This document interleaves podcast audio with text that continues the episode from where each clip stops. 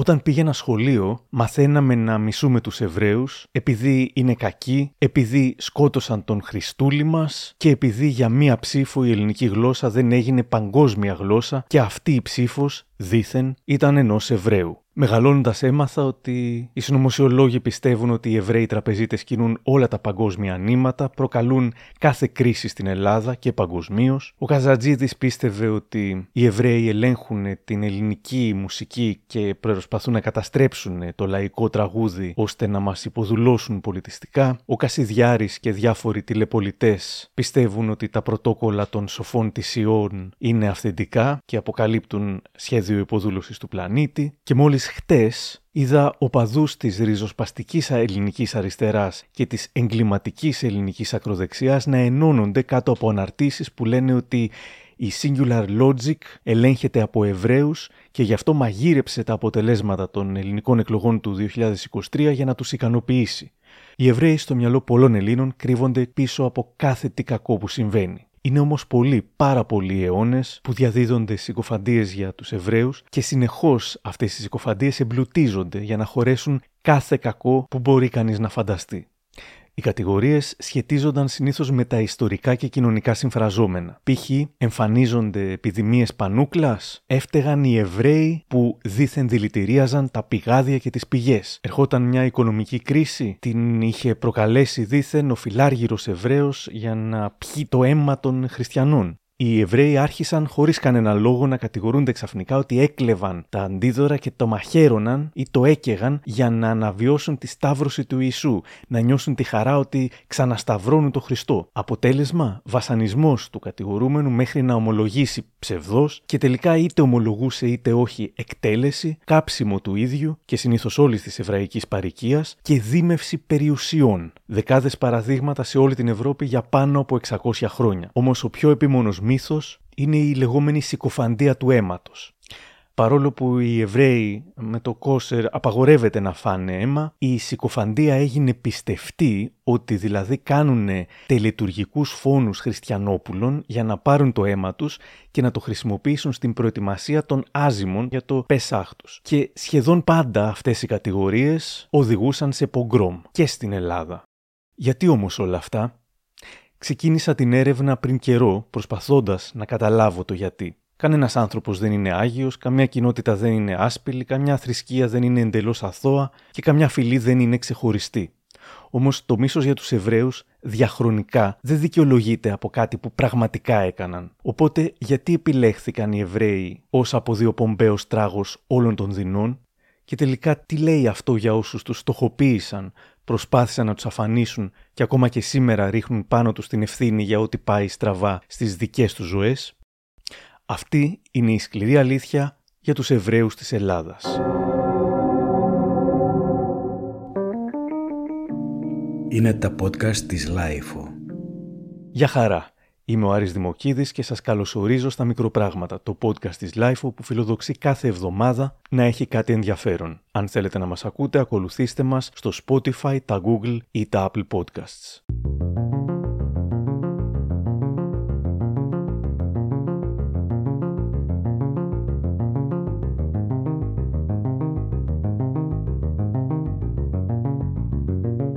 Το σημερινό επεισόδιο δημιουργήθηκε στο πλαίσιο του προγράμματος 80 χρόνια από τον εκτοπισμό των Θεσσαλονικιών Εβραίων στο Auschwitz, τέχνη και μνήμη, του τμήματος θεάτρου του Αριστοτελείου Πανεπιστημίου Θεσσαλονίκης με τη στήριξη του Ελληνογερμανικού Ταμείου για το Μέλλον. Ένα δεύτερο επεισόδιο που θα είναι συγκεκριμένα για τους Εβραίους της Θεσσαλονίκης θα ακολουθήσει μέσα στις επόμενες εβδομάδες. Στον ελλαδικό χώρο, η προημότερη αναφορά σε εβραϊκή παρουσία χρονολογείται από το πρώτο μισό του 3ου αιώνα π.Χ. Η ρωμαϊκή κατάκτηση προκάλεσε ένα νέο κύμα μετανάστευσης προς την Ελλάδα. Οι Ρωμανιώτες, οι παλιότερα εγκατεστημένοι Εβραίοι στην Ελλάδα από τα προχριστιανικά χρόνια, μιλούσαν ρωμανιώτικα, δηλαδή ελληνοεβραϊκά, ελληνικά με εβραϊκές επιρροές, γραμμένα στην εβραϊκή αλφάβητο. Στα τέλη του 15ου αιώνα, οι Εβραίοι που εκδιώχθηκαν από την Ιβυρική Χερσόνησο εγκαταστάθηκαν στην Οθωμανική Αυτοκρατορία και η πλειοψηφία τους στη Θεσσαλονίκη. Με την Οθωμανική Αυτοκρατορία να είναι δεκτική στην έλευσή τους.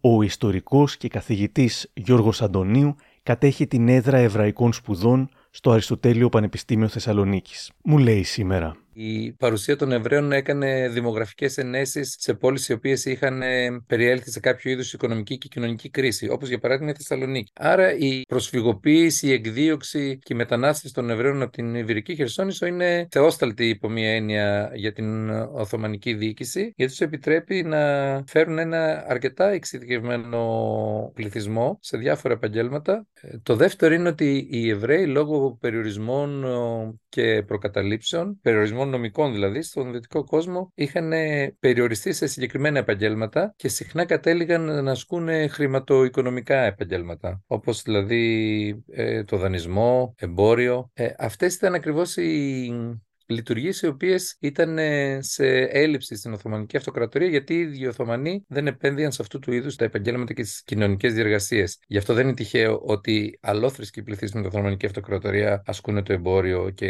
κρατάνε την οικονομία. Οι Αρμένοι, οι Έλληνες Ορθόδοξοι και οι Εβραίοι. Να προσθέσω ότι και οι εβραϊκοί πληθυσμοί είναι εξαιρετικά νομοταγείς κατά τη διάρκεια της Οθωμανικής Αυτοκρατορίας, άρα δεν δημιουργούν κανένα πρόβλημα στην Οθωμανική διοίκηση. Οι λόγοι λοιπόν είναι πολλοί, αλλά το τελικό αποτέλεσμα πολύ ενδιαφέρον, ειδικά αν σκεφτεί κανείς και τη σημερινή ηρωνία, αν θέλει, της ιστορίας, όπου μουσουλμάνοι και Εβραίοι θεωρούνται θανάσιμοι εχθροί στη Μέση Ανατολή, πόσο διαφορετικά ήταν τα πράγματα στο παρελθόν. Οι Εβραίοι σε διάφορες χώρες δεν επιτρεπόταν να κατέχουν γη και οι λόγοι συνήθως εκινούσαν από θρησκευτικές προκαταλήψεις και μυσαλλοδοξία, αλλά κατέληγαν σε ξερά οικονομικά συμφέροντα. Αποκλείοντας τους Εβραίους από την ιδιοκτησία γης, έμενε περισσότερη γη για τους υπόλοιπους. Είναι γνωστό ότι ο Κοσμά Τολό είχε εξόχως με σημερινού όρους, θα τις λέγαμε αντισημιτικές, ευρεοφοβικές ε, τάσεις, αλλά στην πραγματικότητα αυτές ξεκινούσαν από θρησκευτικά αισθήματα και προκαταλήψεις, αλλά κατέληγαν σε οικονομικά συμφέροντα. Αν δει κανείς το λόγο του Κοσμάτου Ετωλού σε ποια σημεία αναφέρεται στους Εβραίους, ελάχιστα αναφέρεται στη θρησκευτική διάσταση. Αναφέρεται σε πάρα πολύ στα οικονομικά συμφέροντα, τα οποία εξυπηρετεί ε, ο λόγος του, δηλαδή στην αντιπαλότητα μεταξύ ε, ε, χριστιανών Ορθόδοξων και Εβραίων εμπόρων, στην ανάγκη να επικρατήσουν στα παζάρια στην Ήπειρο, για παράδειγμα, οι χριστιανοί Ορθόδοξοι, στην ανάγκη να κάνουν μποϊκοτάζ να μην αγοράζουν τα προϊόντα των Εβραίων οι χριστιανοί για να χάσουν την δυνατότητά τους η εμπορική τους τάξη να είναι αποδοτική και κρατεά. Δηλαδή πολύ απτά και οικονομικά ζητήματα, καθόλου σε θρησκευτική βάση.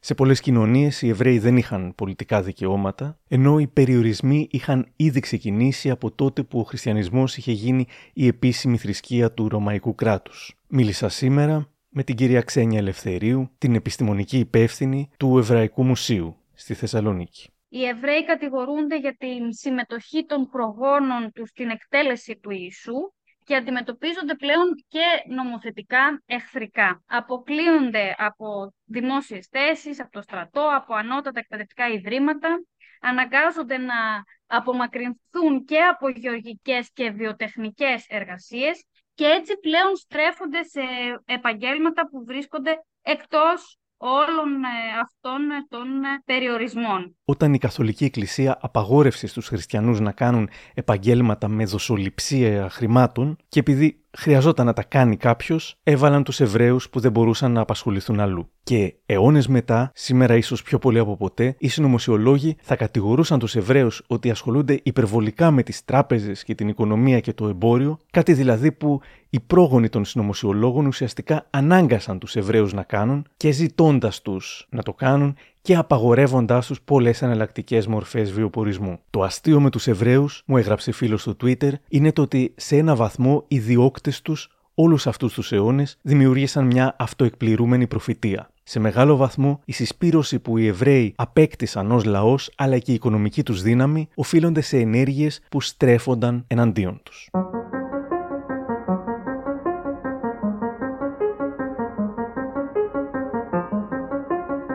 Ρωτάω τον Γιώργο Αντωνίου τι γλώσσα μιλούσαν τότε επί Οθωμανικής Αυτοκρατορίας. Προϋπήρχαν ρωμανιώτικες κοινότητες που ήταν ελληνόφωνες. Απλά όταν ε, έρχονται οι Σεφαραδίτες Εβραίοι από την Ισπανία, οι αριθμοί τους είναι πολύ μεγάλοι και σταδικά απορροφούν αυτούς τους ρωμανιώτικους πληθυσμούς. Φυσικά, όπως καταλαβαίνετε, οι ίδιοι οι Σεφαραδίτες είναι μια μειονότητα έναντι των Ασκεναζί Εβραίων της ε, Ανατολικής και Κεντρικής ε, Ευρώπης. Οπότε υπάρχουν αυτές οι ιδιαιτερότητες που έχουν, είναι πολιτισμικές, είναι θρησκευτικές, ακολουθούν ας πούμε, άλλα τελετουργικά και είναι και γλωσσικές. Η πολυγλωσσία δεν ήταν κάτι το οποίο γινόταν στα φροντιστήρια, αλλά ήταν μέρος της καθημερινής ζωής, οπότε ήταν κάτι αυτονόητο. Παρ' όλα αυτά, αυτές οι διαφορετικές εβραϊκές κοινότητες έχουν σε μεγάλο βαθμό διακριτή πορεία. Δεν είναι δηλαδή ότι νιώθουν υποχρεωμένες να συνεργαστούν, να συνεπάρξουν και να έχουν πάντοτε αγαθές σχέσεις. Οπότε μεταξύ τους συνεννούνται σε πολλές γλώσσες, όχι σε μία. Και αυτό έχει να κάνει και με την εποχή και έχει να κάνει και με την τάξη. Αν ήταν κάποιος μεγαλόστος, ε, θα μιλούσε γαλλικά στο σπίτι του. Ε, Ισπανευρωϊκά μπορεί να μιλούσε με την προηγούμενη τη γενιά, τον παππού ή τη γιαγιά. Και αν μιλάμε για αργότερα, κάποιοι δηλαδή ξεκινούν να μιλάνε ελληνικά λίγο πριν και κυρίως μετά την άφηξη του ελληνικού κράτους στη Θεσσαλονίκη. Άρα οι γλώσσες είναι ενδεικτικό και της ταυτότητας. Αλλά όχι μόνο αυτό και τα ονόματα τα οποία δίνουν στα παιδιά τους είναι ενδεικτικά της ταυτότητας. Πόσο δηλαδή ηχούν ελληνικά, εβραϊκά, γαλλικά, Ισπανικά έχει να κάνει με τις επιλογές που κάνει κάθε οικογένεια και πώς φαντάζεται το μέλλον της, όχι μόνο το πώς τιμά το παρελθόν της.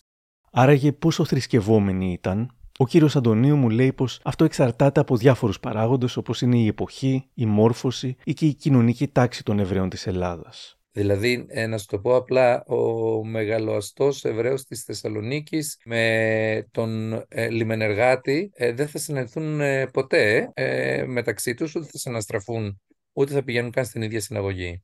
Γενικά μιλώντας, η εβραϊκή κοινότητα το βασικό της χαρακτηριστικό από την Οθωμανική Αυτοκρατορία από τους πρώτους αιώνες που ήρθαν εδώ μέχρι τα τέλη του 19ου αιώνα είναι η βαθιά σχέση με την θρησκεία γιατί η θρησκεία είναι το βασικό χαρακτηριστικό της ταυτότητάς της και ο συνεκτικός δεσμός. Γι' αυτό και οι Ραβίνοι μέχρι αυτή την εποχή που μιλάμε αποτελούν τους ε, φυσικούς ηγέτες των ομάδων αυτών. Δεν υπάρχει δηλαδή πολιτική ηγεσία ανεπτυγμένη ούτε ισχυρή στον Εβραϊσμό μέχρι αρκετά αργά. Σταδιακά όμως ως ε, αποτέλεσμα πολλαπλών κρίσεων και θρησκευτικού χαρακτήρα αναπτύσσεται ένας ε, εβραϊκός διαφωτισμός όπως αναπτύσσεται ο ευρωπαϊκός διαφωτισμός αλλά και ο νεοελληνικός διαφωτισμός. Αυτός ο διαφωτισμός φέρνει νέες ανάγκες. Την ανάγκη δηλαδή να ταυτοποιηθούν και μέσω άλλων χαρακτηριστικών όχι μόνο της θρησκείας. Εκεί λοιπόν αρχίζει να γίνεται μια σταδιακή εκοσμίκευση, ειδικά των ανωτέρων στρωμάτων. Άρα λοιπόν ε, θα έλεγε κανείς ότι τα ανώτερα στρώματα είναι λιγότερο προσκολλημένα προς το θρησκευτικό τυπικό ή προς την σημασία της θρησκείας και της θρησκευτικής ηγεσίας, ενώ τα κατώτερα στρώματα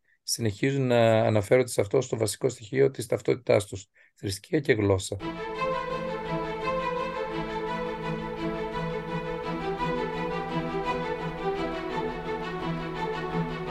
Είναι γεγονός πως η κατάσταση στη διάρκεια της Οθωμανικής Αυτοκρατορίας για τους Εβραίους ήταν τελείως ανεκτική, αρκεί να πλήρωναν τους φόρους που τους αναλογούσαν. Γκέτο δεν υπήρχαν στην Οθωμανική Αυτοκρατορία. Στα Επτάνησα, που ήταν υπό την επιρροή της Δύσης, τα πράγματα για τους Εβραίους ήταν πολύ διαφορετικά. Υπήρχαν και γκέτο, υπήρχαν και αντιεβραϊκά πογκρόμ που οφείλονταν στη συκοφαντία του αίματος που ήταν διαδεδομένη στη Δυτική Ευρώπη και στους χριστιανικούς πληθυσμούς, όχι όμως στην Οθωμανική Αυτοκρατορία. Η κυρία Ξένια Ελευθερίου μας λέει. Αντισημιτικά επεισόδια συμβαίνουν το 1712 και το 1760 στη Ζάκυνθο, το 1797,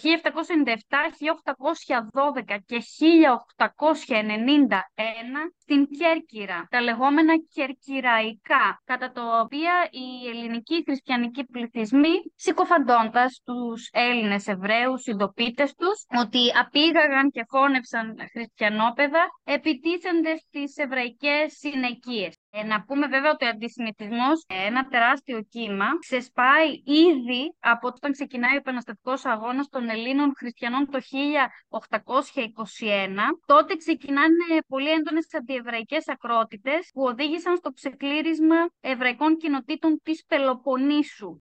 Ο Σιωνισμός είναι πολιτικό κίνημα που ξεκίνησε τον 19ο αιώνα με σκοπό τη δημιουργία στην περιοχή της Παλαιστίνης ενός νέου εβραϊκού κράτους που θα συγκέντρωνε όλους τους Εβραίους της Διασποράς, οι οποίοι μετά από αιώνες διωγμών και δυσκολιών θα μπορούσαν να νιώσουν επιτέλους ασφαλείς σε μια νέα χώρα. Τι γίνεται όμως με τον Σιωνισμό στην Ελλάδα, ο κύριος Γιώργος Αντωνίου. Ειδικά σε μια πόλη όπως η Θεσσαλονίκη, ο σιωνισμός δυσκολεύεται να αποδώσει στα πρώτα βήματα της διάδοσης του κινήματος ε, στην Ευρώπη, γιατί ο σιωνισμός αυτό που επαγγέλλεται είναι την ανάγκη να νιώσουν ασφαλείς οι Εβραίοι ε, με το να φτιάξουν τη δική τους πατρίδα. Τέτοιο είδους πρόβλημα όμως ε, δεν υπήρχε τουλάχιστον μέχρι το 1912 για τους Εβραίους της Θεσσαλονίκης και άρα τα πρώτα βήματα του σιωνισμού αφήνουν παγερά διάφορους στη Θεσσαλονίκη, στο βαθμό που σιωνιστές πράκτορες και ηγέτες επισκέπτεται τη Θεσσαλονίκη και εκνευρίζονται με την αδιαφορία των Θεσσαλονικιών έναντι ας πούμε της ιδεολογίας τους. Όταν όμως ε, αλλάζουν οι συνθήκες διαβίωσης και άνεσης ε, και ασφάλειας των Εβραίων της Θεσσαλονίκης, με την έλευση του ελληνικού κράτους, τα πρώτα βήματα αντισημιτικών απόψεων της τοπικής κοινωνίας, τότε ο σιωνισμός σαφέστατα και ανεβαίνει σε επιρροή. Υπάρχουν αρκετές οργανώσεις, υπάρχει μια συγκροτημένη δηλαδή προσπάθεια να μεταστραφεί η κοινότητα προς σιωνιστικές θέσεις. Πάντως πρέπει να πούμε και για το αντίθετο σιωνισμό που είναι η τάση να αφομοιωθούν από την τρέχουσα εθνική κουλτούρα. Η αφομοιωτική είναι και αυτή μια ισχυρή κοινωνική και ιδεολογική ομάδα και τέτοιου είδους ε, συγκρούσεις ιδεολογικές είναι αρκετά προφανείς και έντονες στους κόλπους του εβραϊσμού. Εν τω μεταξύ στην Αθήνα η κοινότητα ήταν σχετικά καινούρια και όχι τόσο πολυπληθής όσο της Θεσσαλονίκης. Η Ρένα Μόλχο στην Αθήνα ήταν η μικρότερη εβραϊκή κοινότητα και αυτή η οποία θεσπίστηκε ως κοινότητα το 1890, 89-90. Ήταν χίλια άτομα. Ήταν αφομοιωμένοι με άλλη έννοια. Αυτοί οι Εβραίοι ήταν κατά κύριο λόγο Εβραίοι από τη Σμύρνη. Επομένως έτσι και αλλιώς μοιημένοι στην ελληνική κουλτούρα. Και ήταν διαφορετικές σχέσεις. Είχαν έρθει στην Αθήνα πολλοί ελληνόφωνοι Εβραίοι. Δεν ήταν αφομοιωμένοι με την έννοια ότι γιόρταζαν το χριστιανικό Πάσχα σαν χριστιανοί ή ότι αρέσκονταν να χαζεύουν τον Ιούδα που καίγονταν. Όχι. Αλλά πολιτιστικά, ναι, ήταν πιο ελληνοπρεπείς, ας πούμε. Ήξεραν πολύ καλά ότι ήταν Εβραίοι και η δούκισα της Τοϊκεντίας δεν ξέρω τι είχε πάθει, μάλλον ερωτεύτηκε κάποιον Εβραίο και ήταν εδώ, λειτουργούσε ως Εβραία και κάνει και ένα ναό, νόμιζε ότι ήταν Εβραία και τα λοιπά. Και αυτό έδινε μια διαφορετική θετική όψη στους Εβραίους της Αθήνας. Κατά τη διάρκεια του Μεσοπολέμου πάντως, ο αντισημιτισμός που φουντώνει στην Ευρώπη με τα φασιστικά καθεστώτα και όχι μόνο, αρχίζει να φουντώνει και στην Ελλάδα. Το 1923 ο Ελευθέριος Βενιζέλος δημιουργεί ξεχωριστό εκλογικό τμήμα στη Θεσσαλονίκη μόνο για Εβραίους. Ενώ το 25 πάλι επί Βενιζέλου τίθεται σε εφαρμογή νόμος που καθιερώνει την Κυριακή ως υποχρεωτική αργία, νόμος που ουσιαστικά ανάγκαζε τους Εβραίους να μην δουλεύουν δύο μέρες την εβδομάδα. Μίλησα σήμερα με την ιστορικό και συγγραφέα Ρένα Μόλχο, η οποία μου λέει για εκείνη την περίοδο. Υπήρχε αντιεβραϊκή αντιμετώπιση. Mm. Εβραίοι για τον Βενιζέλο, πολλοί εκ των οποίων ήταν Βενιζελικοί, έλεγε ότι είναι το αγκάθι στο πλευρό του ελληνικού λαού.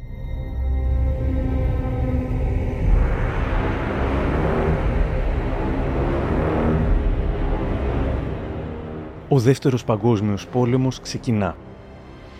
Με την έλευση των Γερμανών, οι Εβραίοι της Ελλάδας χωρίζονται σε γεωγραφικές μοίρες. Κατά τη διάρκεια της κατοχής είχαμε τη γερμανική ζώνη ελέγχου, την ιταλική ζώνη ελέγχου και την βουλγαρική ζώνη ελέγχου. Η Ανατολική Μακεδονία και Θράκη μπαίνουν σε βουλγαρική κατοχή που είναι πάρα πολύ σκληρή. Το παράδοξο εδώ είναι ότι οι Βούλγαροι τους δικούς τους Εβραίους τους σώζουν ως επιτοπλίστων, αλλά της Ελλάδας τους στέλνουν απευθείας στα κρεματόρια είναι το λεγόμενο βουλγαρικό παράδοξο. Μόνο μετά την πτώση του κομμουνισμού θα μαθαίναμε τι ακριβώς είχε συμβεί, μου λέει η Ξένια Ελευθερίου. Η κυρίαρχη τάση από το καλοκαίρι του 1945 έως το τέλος του κομμουνισμού στη Βουλγαρία το 1989 ήταν ότι οι Βούλγαροι Εβραίοι σώθηκαν χάρη στον βουλγαρικό λαό με την πολιτική του Κομμουνιστικού Κόμματος. Ωστόσο, το 1983 νεότερες μελέτες ιστορικές ενοχοποιούν τον βασιλιά Μπόρις τον Τρίτο και τον πρωθυπουργό Μπόγδαν Φίλο. Και όπως μαθαίνω από την κυρία Ξένια Ελευθερίου, νεότεροι ιστορικοί λένε πως η τελική λύση στην Ελλάδα ήταν άρρηκτα συνδεδεμένη με την επεκτατική πολιτική της Βουλγαρίας. Ήταν δηλαδή μια πολιτική απόφαση με σκοπό την σταδιακή επέκταση των συνόρων της Βουλγαρίας μέσα στη χώρα μας.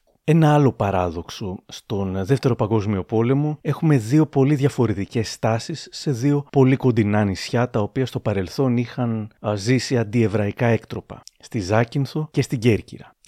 Η πλειοψηφία των Ελλήνων παρέμεινε αμέτωχη μπροστά στην τραγωδία των Εβραίων, άλλοι επειδή χάρηκαν, άλλοι επειδή εποφελήθηκαν, οι περισσότεροι ίσως επειδή πίστευαν ότι δεν είχαν τη δύναμη να κάνουν τη διαφορά. Όμως κάποιοι έκαναν τη διαφορά και στη Ζάκυνθο σώθηκαν όλοι οι Εβραίοι και ο τρόπος, τον είχα διαβάσει σε ένα άρθρο της Λάιφου, ήταν συγκλονιστικός. Ζάκυνθος στα τέλη του 1943. Οι Εβραίοι του νησιού τελούν υποδιωγμό. Ο Γερμανός διοικητής της φρουράς Ζακίνθου, Πάουλ Μπέρεντς, καλεί το δήμαρχο Λουκά Καρέρ για να του ανακοινώσει την εντολή του. Μέσα σε λίγες μέρες θα πρέπει να του παραδώσει κατάλογο με τα ονόματα όλων των Εβραίων του νησιού για να απελαθούν. Ο δήμαρχος συναντά τον Μητροπολίτη Ζακίνθου Χρυσόστομο και μεταβαίνουν μαζί στην Κομαντατούρ όπου παραδίδουν στο διοικητή έναν φάκελο με τον κατάλογο. Το χαρτί γράφει μόνο δύο ονόματα. Μητροπολίτης Ζακίνθου Χρυσόστομος, Δήμαρχος Ζακίνθου Λουκάς Καρέρ.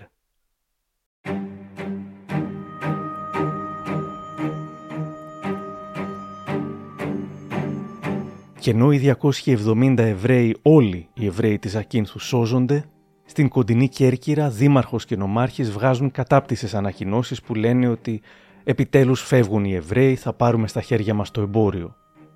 Πώς εξηγείται άραγε η τόσο μεγάλη διαφορά σε τόσο κοντινά νησιά; Μίλησα σήμερα με τον ιστορικό Ιάσονα Χανδρινό και του έθεσα αυτό το ερώτημα.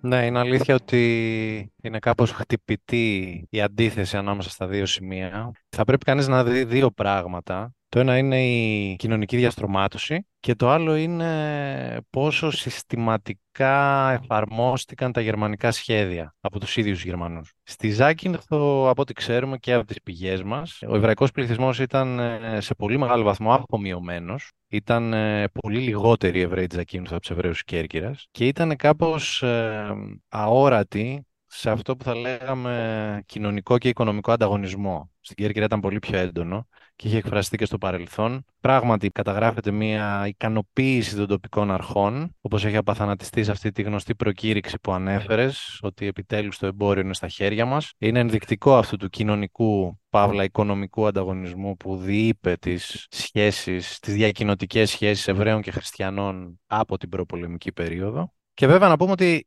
η πολιτική δίωξη των Εβραίων στην περίπτωση της Κέρκυρας ήταν πάρα πολύ συστηματική, ήταν πάρα πολύ έντονη. Την Κέρκυρα επισκέφτηκε το ίδιο κλιμάκιο των ΕΣΕΣ, που διοργάνωσε, αν μου επιτρέπετε αυτή η έκφραση, το διωγμό και στην Αθήνα και στη Ρόδο αργότερα. Εφάρμοσαν αμέσως τι διαταγές, δεν υπήρχε περίπτωση αντίδρασης σε αυτά τα γεγονότα. Στη Ζάκυνθο τα πράγματα εξελίσσονται κάπως διαφορετικά. Ε, αυτό που θα πω ίσως είναι και λίγο αντιδημοφιλές, ίσως ε, αντιμιλά κάπως στη μυθοποιημένη ιστορία της Ακίνθου, που πράγματι υπήρχε αντίσταση από τις τοπικές αρχές, υπήρχε πραγματικά η αντίδραση και του Μητροπολίτη και του Δημάρχου, του Λουκά Καρέρ, όμως ενδεχομένως απέναντι σε μια γερμανική πολιτική η οποία, η οποία δεν ήταν τόσο αυστηρή. Στη Ζάκυνθο δεν φαίνεται οι Γερμανοί να δίνουν ιδιαίτερη σημασία στο να εκτοπίσουν τους Εβραίους ε, του νησιού και αυτό νομίζω πρέπει να το λάβουμε υπόψη μας. Στην περιοχή της Ιταλικής κατοχής, που αρχικά ήταν και η Αθήνα, τα πράγματα είναι πολύ πιο light και γι' αυτό καταφεύγουν εκεί στην Αθήνα Εβραίοι από τη Θεσσαλονίκη. Όσοι το καταφέρνουν, όχι πολύ δυστυχώς. Οι Ιταλοί που ασκούν λοιπόν έναν ε, εκτεταμένο εδαφικά έλεγχο σε μεγάλο κομμάτι της χώρας, ε, κάτι που τους έχουν επιτρέψει οι ίδιοι οι Γερμανοί δηλαδή, ήδη από το μοίρασμα της χώρας σε ζώνες κατοχής, δεν εφαρμόζουν καθόλου αντιεβραϊκά μέτρα δεν έχουν αντιεβραϊκή πολιτική. Δεν διώκουν καθόλου τους Εβραίους. Η οργή των Γερμανών απέναντι στην παθητική έως αρνητική αντίδραση των Ιταλών σε κάθε προσπάθεια που κάνει η Βέρμαχτ ή οι διπλωματικές αρχές να προωθήσουν αντιεβραϊκά μέτρα και στην Ιταλική ζώνη κατοχής. Στην προσπάθειά τους δηλαδή οι Γερμανοί να επαναλάβουν την εντός αγωγών επιτυχία τους στη Θεσσαλονίκη την άνοιξη του 1943 και στις υπόλοιπες περιοχές της χώρας, συναντάνε ή την απόλυτη διαφορία των Ιταλών ή την ανοιχτή αντίδρασή τους. Ένα παράδειγμα είναι η καταναγκαστική εργασία. Το Μάιο του 1943 οι Γερμανοί, οι οποίοι ήδη έχουν πάρει πολλούς ομήρους Θεσσαλονίκη για να δουλέψουν σε καταναγκαστικά έργα, παράλληλα με τους εκτοπισμούς στο Auschwitz, ζητάνε από τους Ιταλούς με ένα πιεστικό τρόπο να κάνουν το ίδιο πράγμα να τους μαζέψουν και να τους οργανώσουν σε τάγματα εργασίας, ώστε να δουλεύουν σε καταναγκαστική εργασία. Και οι Ιταλοί λένε όχι. Ή μάλλον λένε κάποιο τύπου δικαιολογία του στυλ ότι δεν γνωρίζουμε καν πόσοι Εβραίοι ζουν στην περιοχή μας. Δεν έχουμε κάνει απογραφή. Κάποια στιγμή θα την κάνουμε. Αφήστε μας ήσυχους. Όλοι οι Εβραίοι ξέρανε λοιπόν ότι περνώντας την Ιταλική ζώνη, αυτά τα σύνορα στην περιοχή του Πλαταμόνα, όταν έφευγε το τρένο από Θεσσαλονίκη και έμπαινε μετά τον Πλαταμόνα στην Ιταλική ζώνη, αυτό ήταν το συνώνυμο της σωτηρίας. Και ήταν ένας δρόμος που ακολούθησαν αρκετές εκατοντάδες Εβραίων της Θεσσαλονίκης, εκμεταλλευόμενοι βέβαια την Ιταλική τους υπηκότητα. Ή την ψεύτικη υπηκότητα που κατάφεραν να πάρουν από τις Ιταλικές προξενικές αρχές της Θεσσαλονίκης.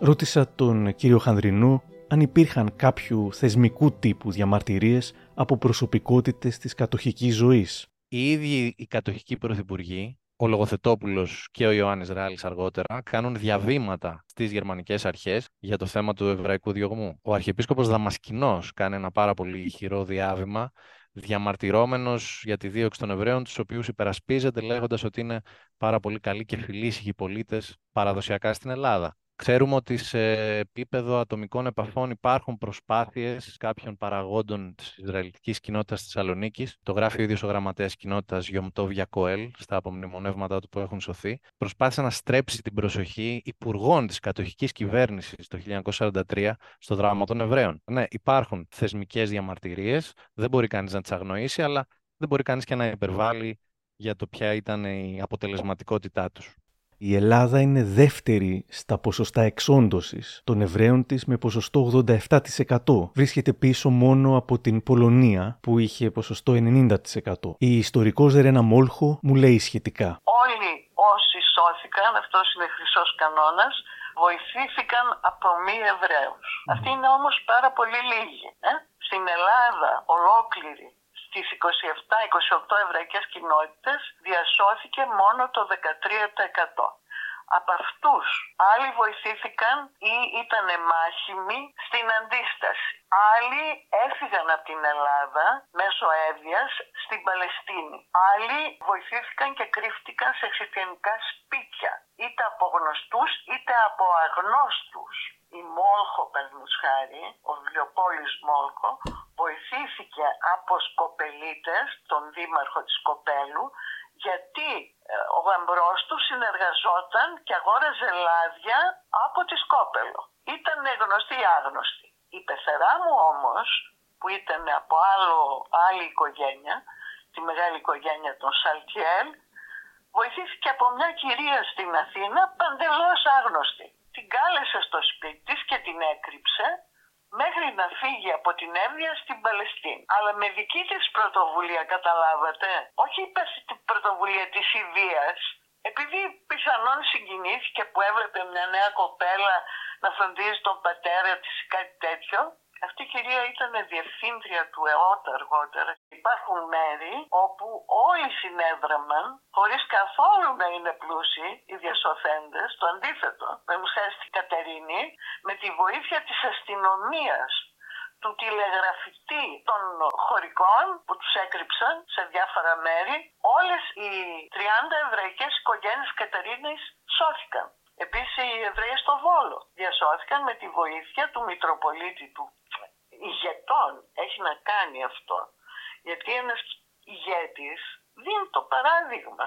Αλλά ακολούθησαν και οι βολιώτες και η αντίσταση κατόμοι στα χωριά του Πηλίου. Αυτό πάει να πει ότι εκεί όπου υπήρχε η βούληση βρέθηκε και ο τρόπος.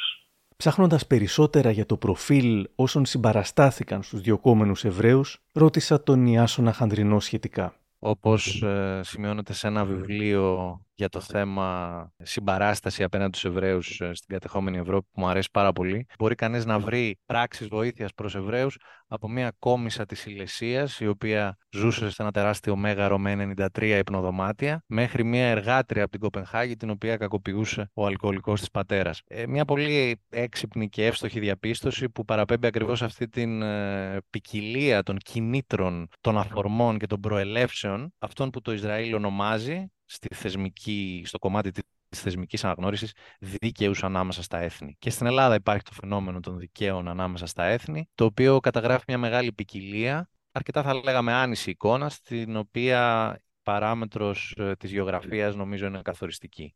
Ακόμα και η επιλογή των όρων όμως αν θέλεις, αν θα μιλήσουμε για διάσωση ή για συμπαράσταση ή για σωτηρία, αποδίδει σε ένα πολύ σύνθετο φαινόμενο όπως είναι η επιβίωση ενός Εβραίου μέσα στην ναζιστική Ευρώπη. Αποδίδει κάποιες προθέσεις που μπορεί να μην υπάρχουν. Ένας άνθρωπος ο οποίος βοηθάει έναν Εβραίο εκείνη την εποχή δεν τον σώζει.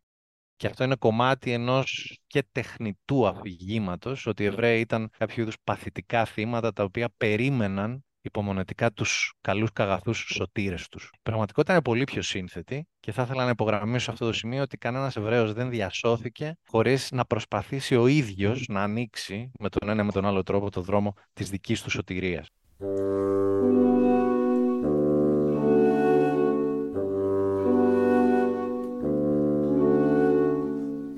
Ναι μεν υπήρχε αλληλεγγύη σε εισαγωγικά από μη Εβραίους της Ελλάδας στους Εβραίους, σε εισαγωγικά γιατί μόλις τέλειωναν τα λεφτά των Εβραίων τους πρόδιδαν ή τους άφηναν στη μοίρα τους. Υπήρχαν όμως και άλλα είδη ανιδιοτελούς αλληλεγγύης. Το πρώτο, μου λέει ο κύριος Χανδρινός, είναι μια κοινωνικού τύπου αλληλεγγύη απέναντι σε ανθρώπους που στις περισσότερες περιπτώσεις είναι γνωστοί τους. Ανθρώπινες σχέσεις που πάνε πριν από τον πόλεμο. Μιλάμε για φίλους, μιλάμε για συνεργάτες, μιλάμε για συμπολεμιστές στο αλβανικό μέτωπο και την περίοδο της κρίσης που είναι η γερμανική κατοχή, αυτές οι φιλίες ε, αποδεικνύονται, στρέφονται προς αυτή την κατεύθυνση της αλληλεγγύης. Η άλλη εκδοχή της αλληλεγγύης, η οποία επίσης υπάρχει σε όλη την Ευρώπη, είναι η ιδεολογική. Είναι η αλληλεγγύη η οποία προέρχεται από οργανωμένα αντικατοχικά σχήματα με δύο λόγια την αντίσταση. Σε συνάρτηση με τις ιδεολογικές τους, λέγαμε, αρχές οι αντάρτες πώς βοήθησαν ε, τους Εβραίους; Η αλληλεγγύη που δίνει η οργανωμένη αντίσταση στην Ελλάδα στους Εβραίους είναι ένα άγνωστο ζήτημα. Η Ελλάδα είναι μία από αυτές τις χώρες όπου κυριαρχεί το αφήγημα της ατομικής συμπαράστασης ανθρώπων που εμφορούνται από φιλάνθρωπα, αλτρουιστικά ή χριστιανικά αισθήματα. Το κομμάτι όμως της ε, βοήθειας που δίνει η αντίσταση στους Εβραίους υπήρξε θύμα επάλληλων αποσιωπήσεων που δεν είναι δύσκολο κανείς να καταλάβει τους λόγους. Μιλάμε καταρχήν για τη βοήθεια που δίνει στους Εβραίους το ΕΑΜΕΛΑΣ η μεγαλύτερη αντιστασιακή οργάνωση της χώρας. Χωρίς να οι αριθμοί να είναι δεσμευτικοί, υπολογίζουμε με αρκετά ασφαλή τρόπο ότι γύρω στους 8.000 Εβραίους που κατάφεραν να διασωθούν κρυπτόμενοι σε διάφορα μέρη της χώρας ή διαφεύγοντας τις ανταρτοκρατούμενες περιοχές και στο εξωτερικό, δηλαδή τη Μέση Ανατολή, έτυχαν με τον ένα ή με τον άλλο τρόπο άμεσης ή έμεσης βοήθειας από τις εαμικές οργανώσεις και το αντάρτικο του Ελλάς. Ξέρουμε ότι το ΕΑΜ σε επίπεδο ηγεσίας συνέδραμε αποφασιστικά το Σεπτέμβριο και τον Οκτώβριο του 1943 έτσι ώστε να μην επαναληφθεί η καταστροφή που συνέβη στη Θεσσαλονίκη. Έχουμε Εβραίους οι οποίοι είναι μέλη των νεαμικών οργανώσεων και είναι φυσικά σε υπόγειες επαφές με την κοινότητα της Αθήνας και τον ίδιο το Ραβίνο, τον Ηλία Μπαρζιλάη. Έτσι σκηνοθετείται μια εντός εισαγωγικών απαγωγή του Ραβίνου, ακριβώς τη στιγμή που οι Γερμανοί τον πιέζουν να παραδώσει τα ονόματα των Εβραίων της Αθήνας, για να ξεκινήσουν τα αντιεβραϊκά μέτρα και όσο το δυνατόν πιο γρήγορα οι συλλήψεις και οι εκτοπισμοί. Αυτό αποτυγχάνει, αποτυγχάνει χάρη στη βοήθεια του ΕΑΜ, πρωτοκλασσά τα στελέχη του οποίου συμμετέχουν σε αυτή την απαγωγή, βοηθώντας το Ραβίνο να διαφύγει στις ανταρτοκρατούμενες περιοχές. Ακριβώς εκείνη τη χρονική συγκυρία τέλη Σεπτεμβρίου του 1943 γίνεται μια συμφωνία ανάμεσα στο ΕΑΜ και την εβραϊκή κοινότητα, όπου με αντάλλαγμα τα χρηματικά αποθέματα της κοινότητας, υπάρχει δηλαδή ένα αντάλλαγμα, ένα υλικό αντάλλαγμα πίσω από αυτό, το ΕΑΜ θα αναλάμβανε να συνδράμει με όποιο τρόπο μπορούσε όλους τους καταδιωκόμενους Εβραίους της χώρας.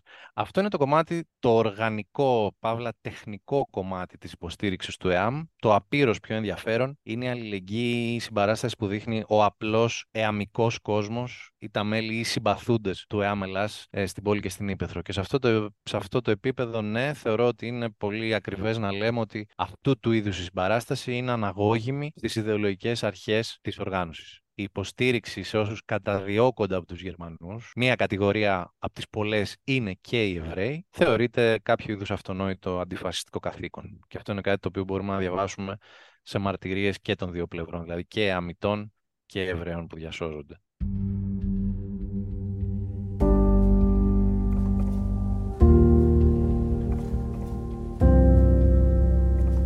Κι αν ο αρχιραβίνος της Αθήνας φυγαδεύτηκε από τους αντάρτες και κρύφτηκε στα βουνά μέχρι την απελευθέρωση, η περίπτωση του αρχιραβίνου της Θεσσαλονίκης ήταν τελείως διαφορετική.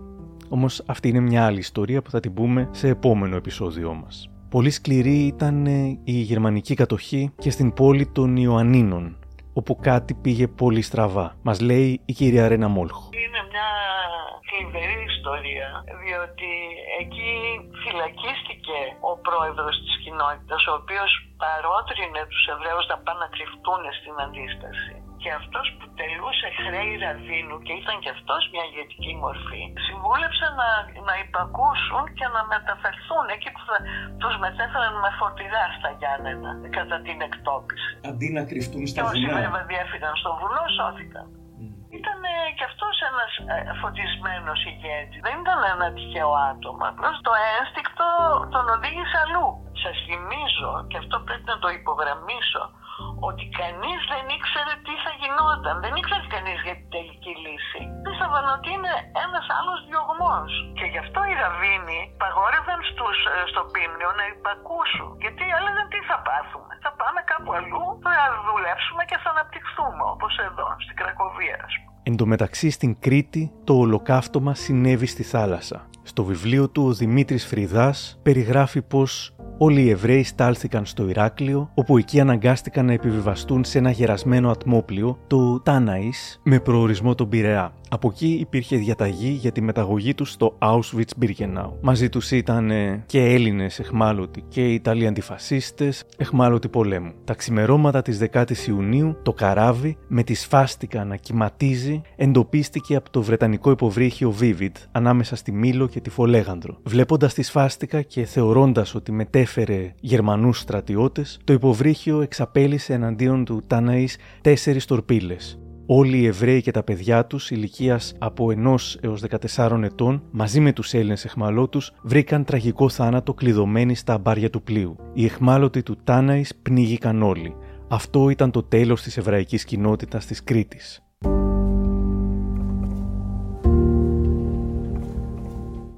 Ο ιστορικός Γιώργος Αντωνίου μου λέει πως οι υπόλοιποι Έλληνες κατά την περίοδο του ολοκαυτώματος ήταν ικανοί για τις καλύτερες και για τις χειρότερες συμπεριφορές. Με αυτή την έννοια δεν έχει μόνο σημασία τι έκαναν οι ίδιοι οι Εβραίοι, που έχει πολύ μεγάλη σημασία, γιατί ασφαλώς δεν αποτελούσαν τα παθητικά θύματα τα οποία ας πούμε μέρος της βιβλιογραφίας αλλά και της γενής γνώμης τους θεωρεί αλλά και τι έκαναν και οι συμπολίτες τους ε, χριστιανοί. Να σας δώσω ένα παράδειγμα. Θέλω να επισημάνω ένα πρόσφατο βιβλίο του Αντώνη Μόλχο που λέγεται «Η κοινοτοπία του καλού» όπου επισημαίνει πόσο πολύ τον βοήθησαν και στη Αθήνα και στη Θεσσαλονίκη άνθρωποι οι οποίοι πολλές φορές δεν τον γνώριζαν καν, να διασωθεί από αναρρύθμιτους κινδύνους. Ε, σε μια σκηνή που συμβαίνει στην Αθήνα, όπου κρύβεται με τη μητέρα του, είναι στο τραμ και γίνεται ένας ξαφνικός έλεγχος των αρχών κατοχής. Η μητέρα του καταλαβαίνει ότι αν καταλάβουν τα έγγραφά της είναι πλαστά, καταδικάζει και τον γιο της ε, σε βέβαιο θάνατο. Κατεβαίνει από το τραμ αφήνοντας τον μικρό Αντώνη, δίνοντας το χέρι του σε έναν διπλανό της άγνωστο. Παίρνει λέει, ένα τεράστιο ρίσκο για να καταφέρει ίσως να διασωθεί το παιδί αποδεικνύει ότι αυτός ο άγνωστος, μέχρι σήμερα άγνωστος, δεν μάθαμε ποτέ το όνομά του, είναι ένας άνθρωπος ο οποίος ε, έχει, αν θέλετε, την πρέπουσα ηθική στάση εναντί αυτού του οποίου συνέβη, κρατάει τον μικρό από το χέρι σαν ενδικό του, περνάει τον έλεγχο, κατεβαίνει από το τραμ και τον παραδίδει με ασφάλεια στη μητέρα του. Ε, αυτό φυσικά πολλές φορές ε, μπορείτε να το δείτε αντιστραμμένο ε, σε σκηνές όπου οι εβραϊκές οικογένειες που κρύβονται μόλις τελειώνουν τα χρήματα τα οποία δίνανε στους ε, μέχρι τότε σωτήρες τους, καταδίδονται τις αρχές ε, κατοχής. Ή φυσικά στο γνωστό ζήτημα όπου οι γείτονες ε, καταδίδουν τις οικογένειες που φυλάσσουν ε, Εβραίους.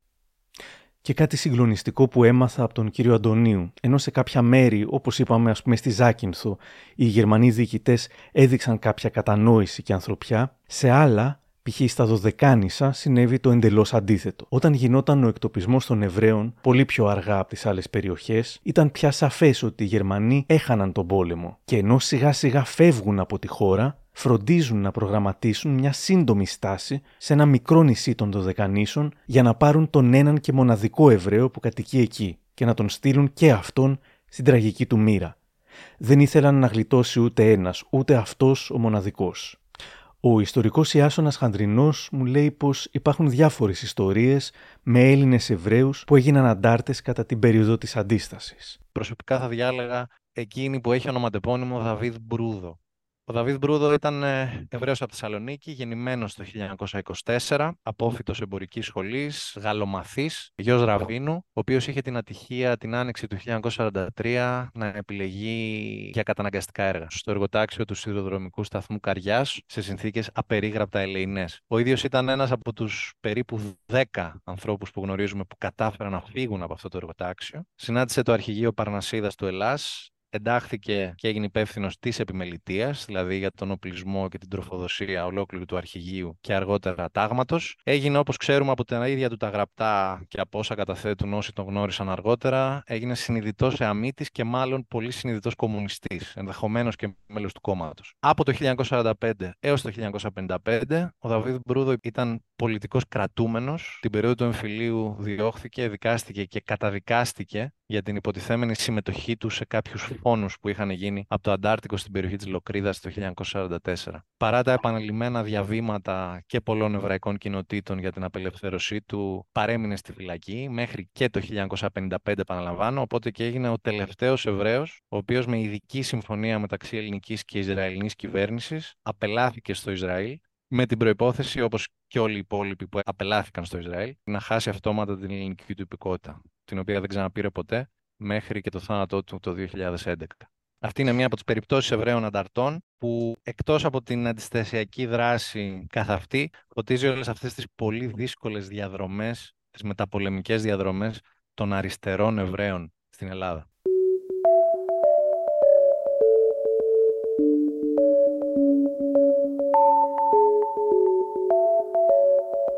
Ο Δεύτερος Παγκόσμιος Πόλεμος τελειώνει και οι λιγοστοί Έλληνες Εβραίοι που επέζησαν επιστρέφουν.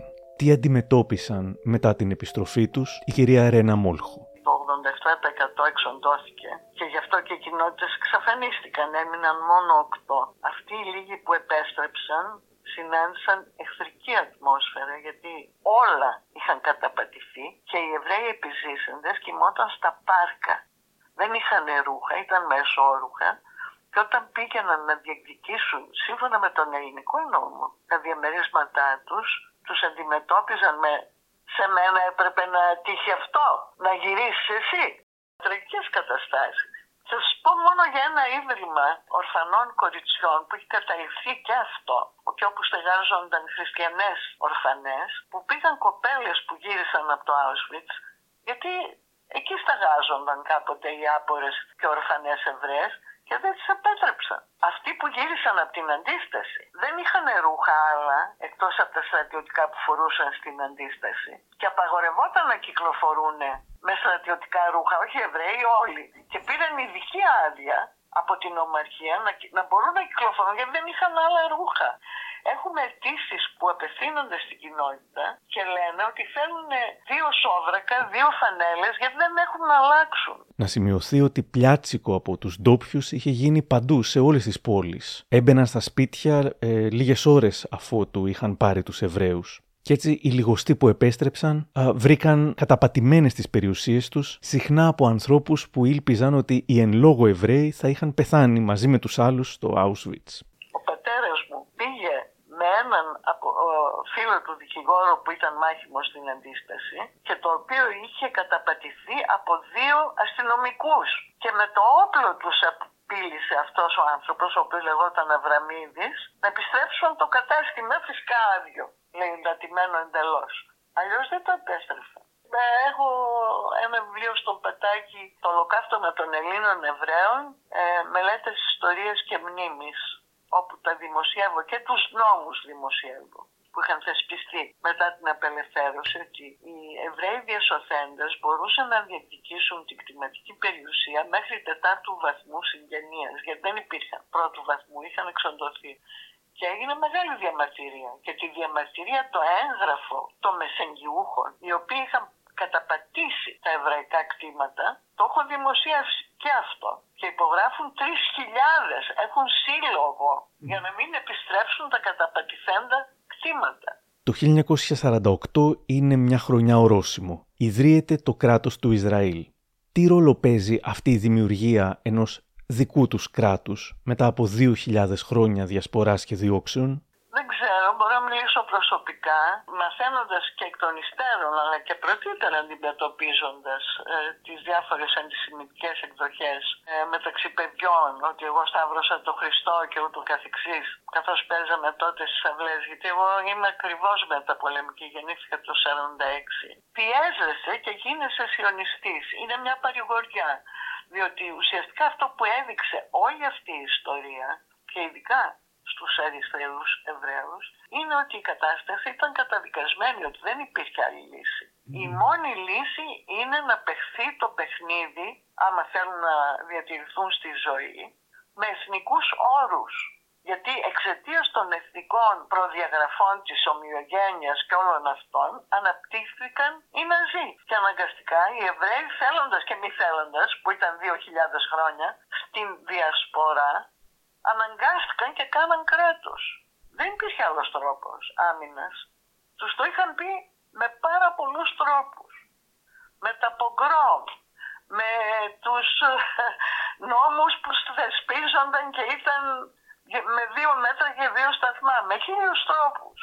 Ποιος ήταν πιο αφομοιωμένος από ότι οι Γερμανοί Εβραίοι; Ουδής. Κι όμως, αλλά δεν έγινε έτσι. Γιατί ακριβώς δεν έδωσαν σημασία και εν πάση περιπτώσει το Ισραήλ για τους Εβραίους σημαίνει αξιοπρέπεια και υποστήριξη. Για τους Εβραίους οι οποίοι αισθάνονται Έλληνες Εβραίοι, σαν εμένα. Τα χρόνια περνούν και στην Ελλάδα, μετά από μια μεγάλη περίοδο αποσιώπησης και λύθης, αρχίζουν πολύ καθυστερημένα να εμφανίζονται τα πρώτα μνημεία και οι πρώτες τελετές μνήμης για το ολοκαύτωμα των Ελλήνων Εβραίων. Μας λέει η Ξένια Ελευθερίου, επιστημονική υπεύθυνη του Εβραϊκού Μουσείου. Στην Ελλάδα η αποκατάσταση της μνήμης του ολοκαυτώματος σε επίπεδο τοπικής ε, ιστορίας ε, θα μπορούμε να πούμε ότι καθυστέρησε αρκετά, ξεκινώντας από τις πόλεις που ανήκαν στην βουλγαρική ζώνη κατοχής, η πόλη της Καβάλης, Αλεξανδρούπολη, της Δράμας, της Κομωτινής, των Σερών, της Άνθης, έχουν ε, τον τελευταίο καιρό καθιερώσει τις δικές τους ημέρες μνήμης που συμβαδίζουν με τα γεγονότα του εκτοπισμού σε τοπικό επίπεδο. Η ανέγερση των μνημείων καθυστέρησε χαρακτηριστικά και σε πολλές περιπτώσεις ε, προκάλεσε πολιτικές αντιδράσεις ή την ενόχληση των τοπικών κοινωνικών φορέων με ανταγωνιστικές μνήμες. Κατασκευάστηκαν τα περισσότερα με δωρεές ιδιωτών Εβραίων και όχι με χρήματα από τα ταμεία του Δήμου των Πόλεων. Βέβαια, ακόμα και τα λίγα μνημεία που έγιναν συχνά βανδαλίστηκαν και βανδαλίζονται ακόμα ενίοτε με ζωγραφισμένες φάστικες και υβριστικά συνθήματα. Ο αντισημιτισμός στην Ελλάδα δεν ξεθύμανε ούτε όταν οι περισσότεροι Εβραίοι της χώρας εξοντώθηκαν.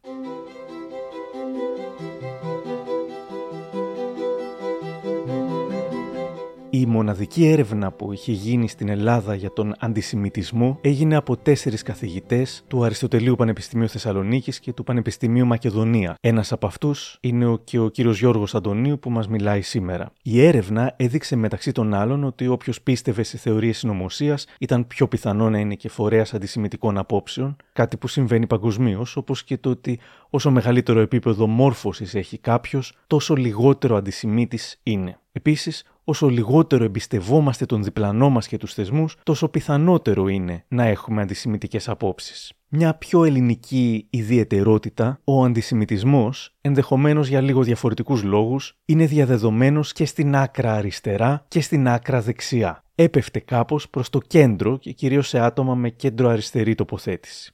Το πιο ενδιαφέρον και αναπάντεχο έβριμα όμως ήταν κάτι που πίστευαν οι Έλληνες για τους εαυτούς τους σε σχέση με τους Εβραίους που βρέθηκαν υποδιωγμό για δεκάδες αιώνες, έζησαν δεκάδες πογκρόμ και το χειρότερο ολοκαύτωμα της παγκόσμιας ιστορίας με 6 εκατομμύρια δολοφονημένους πολίτες.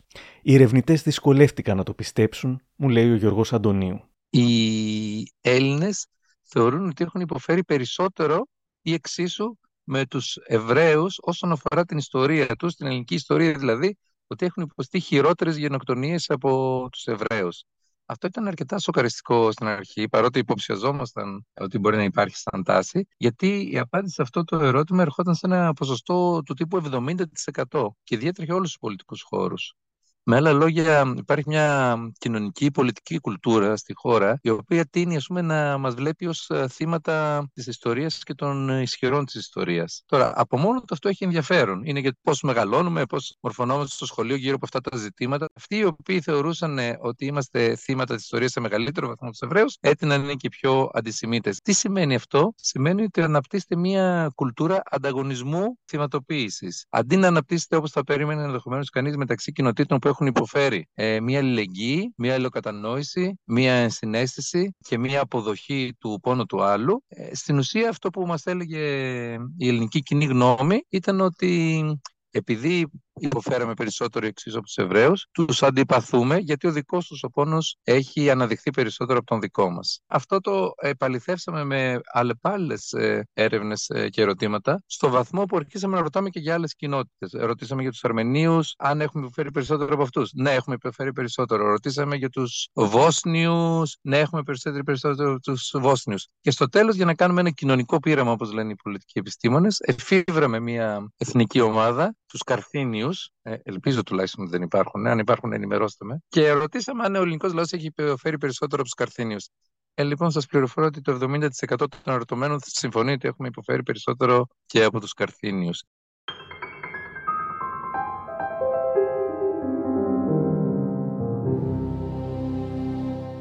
Είναι ένα ζήτημα δηλαδή το οποίο υπερβαίνει το ολοκαύτωμα, αλλά συνδέεται με αυτό μέσω αυτής της, ε, αν θέλετε, αυτού του αρνητικού ανταγωνισμού. Το ζήτημα της ε, Παλαιστίνης και της Μέσης Ανατολής και του κράτους του Ισραήλ είναι επίσης ένα ζήτημα κλειδί το οποίο επιβαρύνει, αν θέλετε, την άποψη που έχει η ελληνική κοινή γνώμη εναντίον και των Ελλήνων Εβραίων. Σε ερώτηση σχετική, αν πιστεύετε ότι το κράτος του Ισραήλ κάνει ακριβώς τα ίδια, έτσι προσοχή παρακαλώ στη διατύπωση, ακριβώς τα ίδια τα οποία έκαναν οι Ναζί στους ε, Ευρωπαίους Εβραίους, η απάντηση σε ποσοστό 65% ήταν ότι συμφωνώ ή μάλλον συμφωνώ με αυτήν τη διαπίστωση το ζήτημα δηλαδή της συνύπαρξης Εβραίων και Αράβων στην Μέση Ανατολή και των πολιτικών χώρων που κατά κάποιο τρόπο ταυτίζονται με την υπεράσπιση της αραβικής υπόθεσης και των Παλαιστινιακών δικαιωμάτων, μέσα από αυτό το μηχανισμό φαίνεται να απτύσσονται κάποιο είδους αντισημετικά αισθήματα. Από τα άλλα ενδιαφέροντα της πρωτοποριακής και χρήσιμης έρευνας, η οποία χρηματοδοτήθηκε από τους ίδιους τους καθηγητές, είναι πως οι Έλληνες μοιάζουν να είναι ανταγωνιστικοί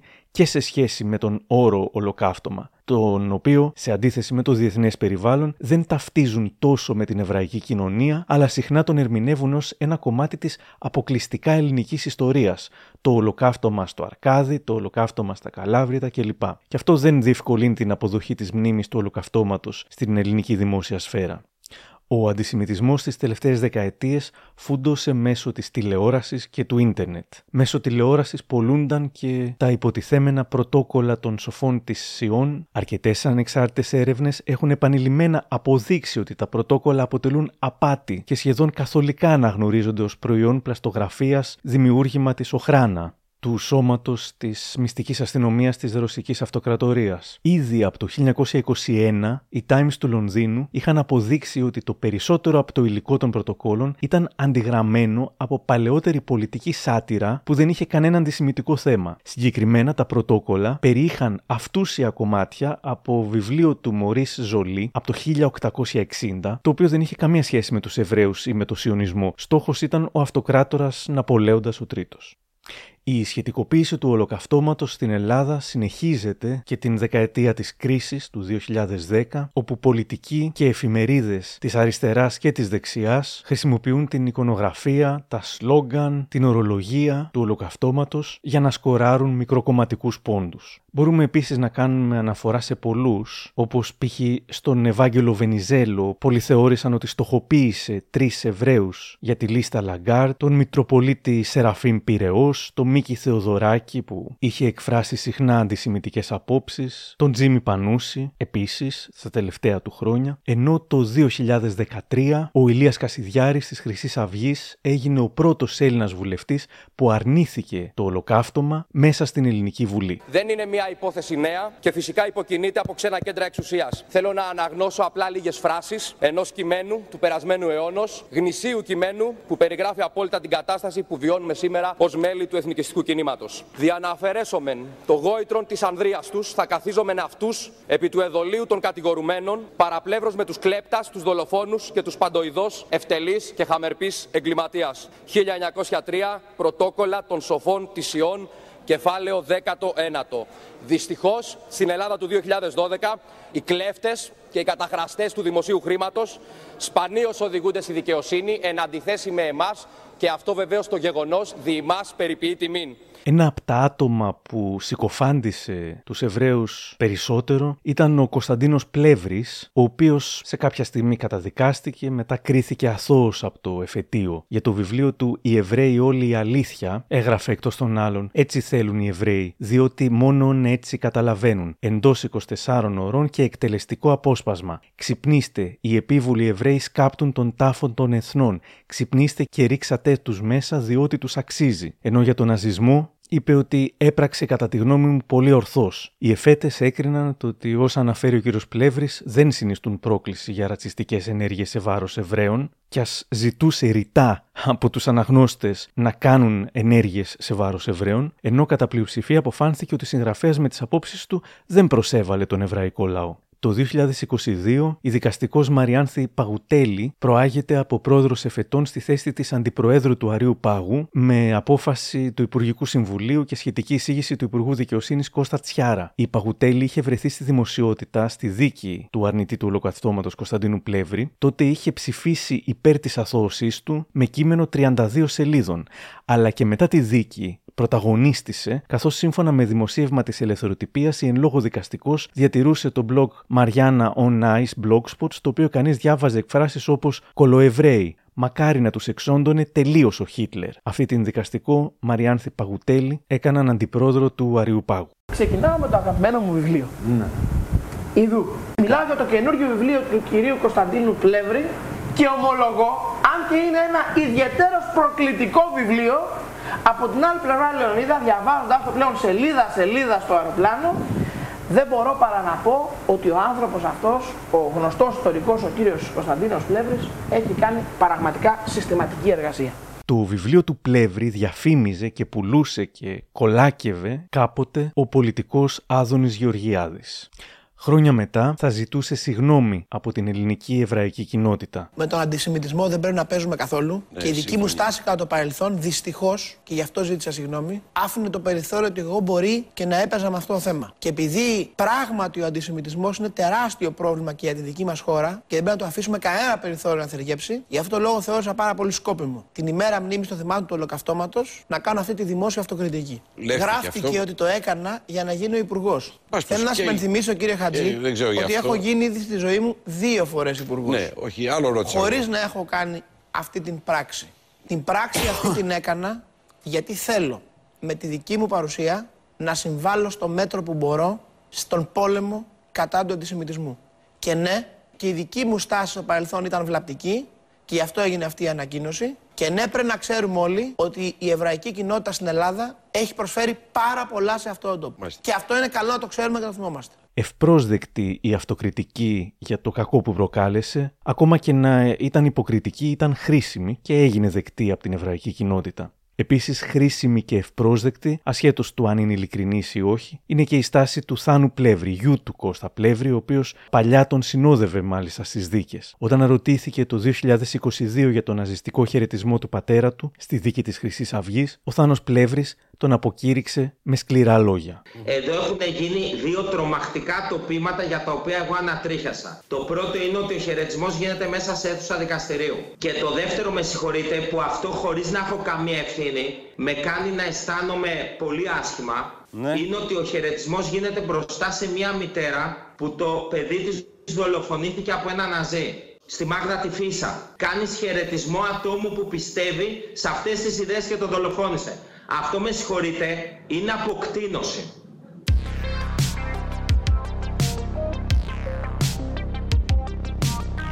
Και μετά τα μνημόνια πάντως, πολλοί Έλληνες συνεχίζουν να πιστεύουν ότι οι Εβραίοι κρύβονται πίσω από κάθε τι κακό. Δεν είναι πια μόνο τα εξωφρενικά πρωτοσέλιδα της ελεύθερης ώρας. Οι Εβραίοι έφτιαξαν τον κορονοϊό, οι Εβραίοι έφτιαξαν τα θανατηφόρα εμβόλια, ο Εβραίος Μπουρλά θέλησε να μας βάλει τσιπάκι, να μας ελέγχει, να μας σκοτώσει.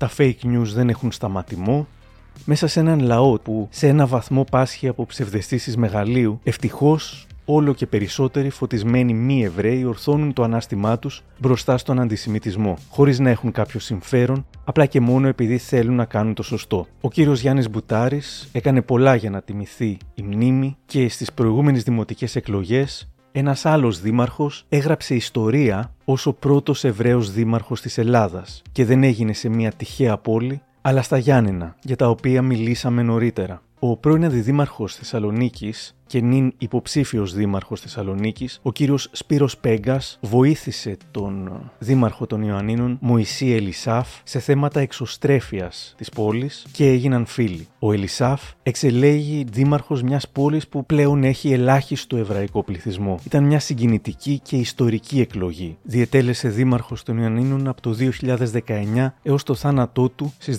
17 Φεβρουαρίου του 2023.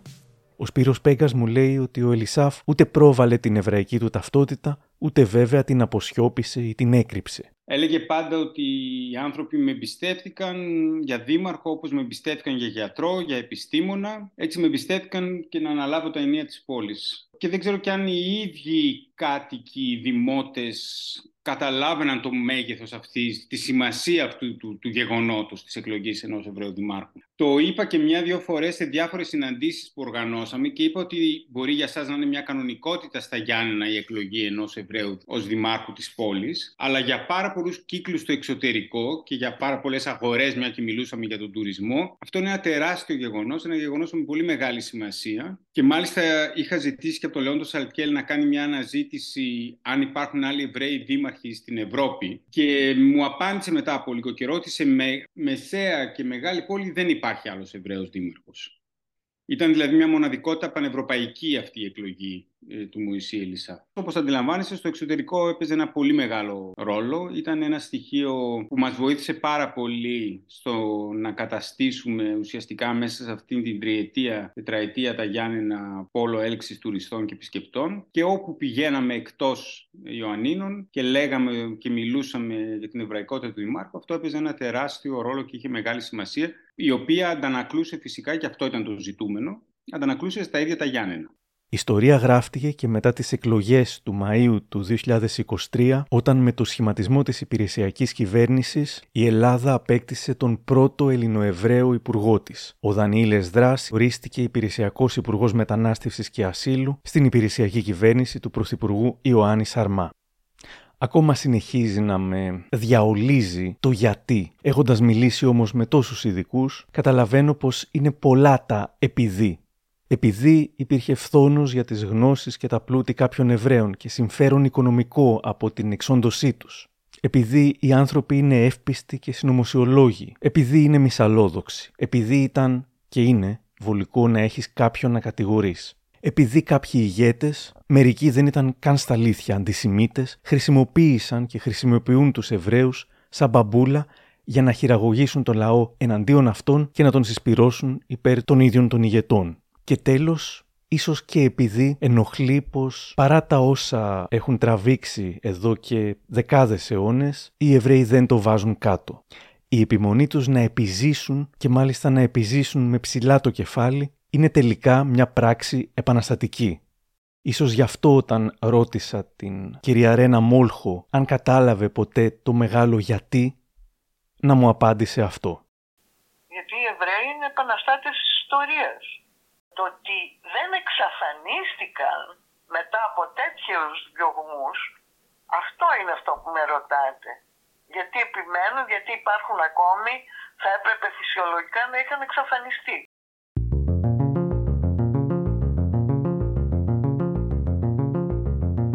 Κάπου εδώ τελειώσαμε και θα ήθελα να ευχαριστήσω όλα τα άτομα που βοήθησαν στη δημιουργία αυτού του ηχητικού ντοκιμαντέρ, τους ανθρώπους που μας μίλησαν, που μου έδωσαν υλικό, την Τατιάνα Λιάννη, τον Πάνο Παπαχριστόπουλο. Αναζητήστε το επόμενο επεισόδιο, η σκληρή αλήθεια για τους Εβραίους της Θεσσαλονίκης, στη Lifeo, στο Spotify, τα Google ή τα Apple Podcasts. Για χαρά!